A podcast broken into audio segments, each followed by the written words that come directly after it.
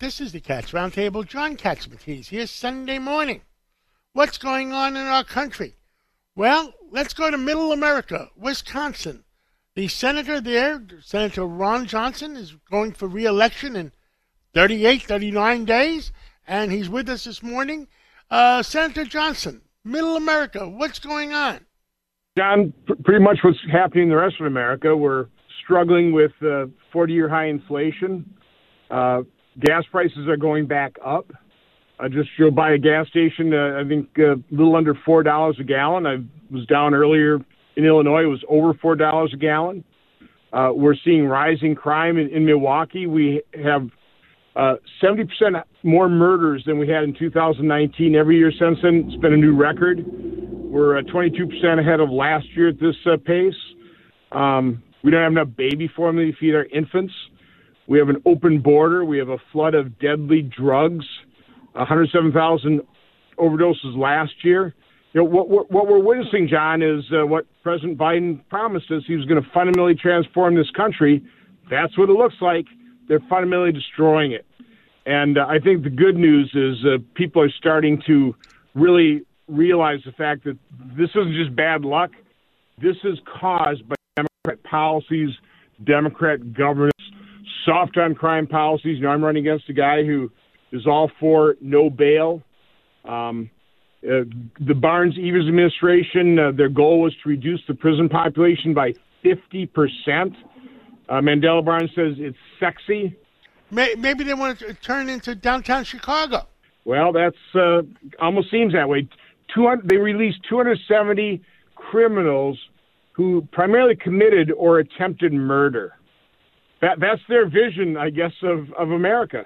Uh, that, that's their that's their technique for reducing crime. It's it's not going to work, John.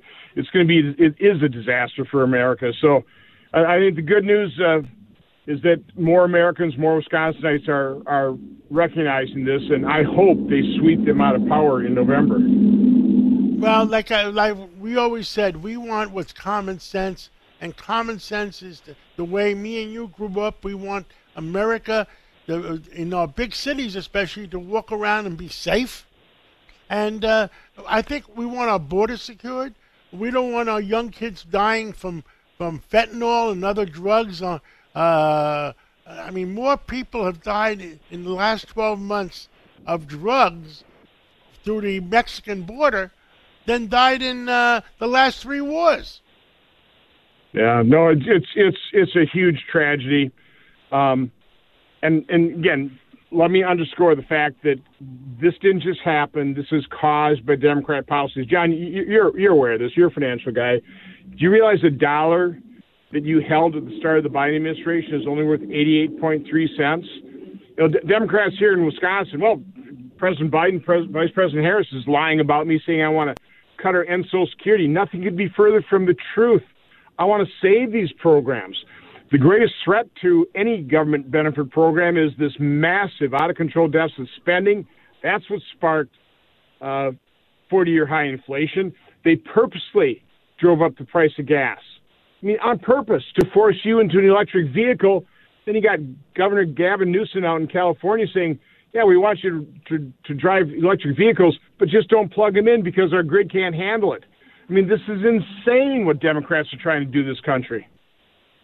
I, uh, you know, it's, it's just the problem being that everything that Washington has done in the last 18 months, uh, when uh, the new administration is under, con- uh, under control of things, uh, has made the American people poorer, especially the poor and the middle class, has made them poorer, and has made uh, other countries richer.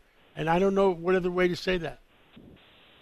Well, it's also made America weaker and emboldened our, our adversaries. I mean, let's face it, the only reason Vladimir Putin invaded Ukraine is he saw the embarrassing and dangerous surrender in Afghanistan.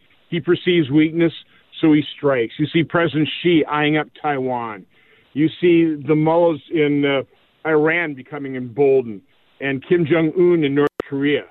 So a weakened America makes the world a less secure and safe and peaceful place. That's just a fact. We are the indispensable nation. But you're you're you're you're right. I mean, there, there was a massive transfer of wealth because these ill-advised shutdowns under COVID, uh, about four trillion dollars from the middle class to the big tech social media giants.